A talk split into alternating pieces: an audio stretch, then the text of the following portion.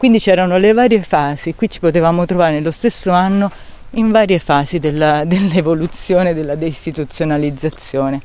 Questo, mi pare, o quello successivo, era un reparto chiuso,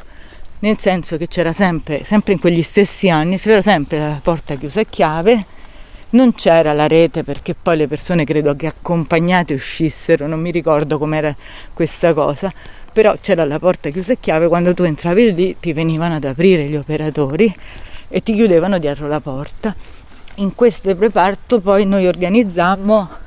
anche io per prima poi feci un laboratorio di mimo perché ho studiato tanti anni mimo, con le persone che vivevano qui ed era un'esperienza completamente diversa rispetto a quello delle persone che vivevano nel padiglione 19,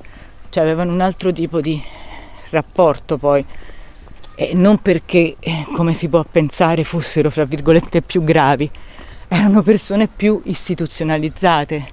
quindi avevano meno eh, avuto il passaggio di l'appropriarsi della propria vita, dei loro spazi, della loro insomma, eh, persona, insomma, e quindi erano più infantili su come comportamenti. Sicuramente è un tipo di elemento che è fondamentale perché spesso in queste condizioni di istituzionalizzazione si prende una postura che è quella della remissione, no? le spalle curve, la testa in avanti, magari e molto spesso si passa il tempo a fumare, fumare, fumare, fumare, fumare, che è una... ecco, l'odore del fumo, il fumo sempre dappertutto, perché le sigarette erano da una parte la valvola di sfogo, dall'altra la merce di scambio, insomma le sigarette avevano una centralità e poi sempre sigarette di cattivissima qualità per averne di più, no? Quindi la postura delle persone era questa incassata con la sigaretta che si mangiava la persona invece che la persona che si fumava la sigaretta è ovvio che un eh, movimento corporeo era sicuramente importante, ma ci dovevi arrivare per um, piccoli passi, cioè c'era anche la difficoltà stessa di dire no, so, alza la mano destra, cioè, c'erano tutta una serie di difficoltà che eh, a prescindere, io non lo so perché non, non avevamo né interesse né avevamo eh, il ruolo di sapere qual era la patologia della persona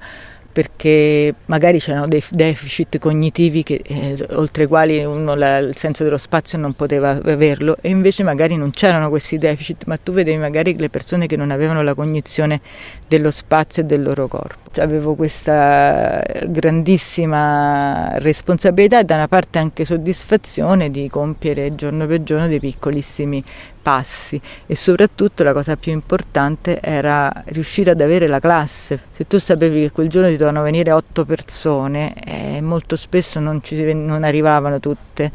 andare anche a capire per quale motivo non erano venute, se perché l'operatore non ci credeva e quindi non l'aveva stimolate o se perché loro in quel giorno non ci volevano venire, insomma anche quella era un'esperienza per me. Però l'importante era, soprattutto per la mia formazione, di non andare a cercare di interpretare ogni comportamento, ma di prenderlo sul piano della realtà, sul piano della comunicazione, cioè tu mi stai dicendo questo, io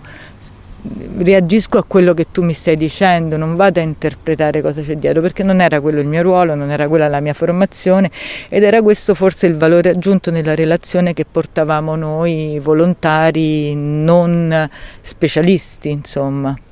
Noi stabilivamo questo rapporto sul piano della realtà, senza però rimandare a teorie e rimandare soprattutto a una pratica che era non solo terapeutica per le persone, ma era pure terapeutica per noi, insomma.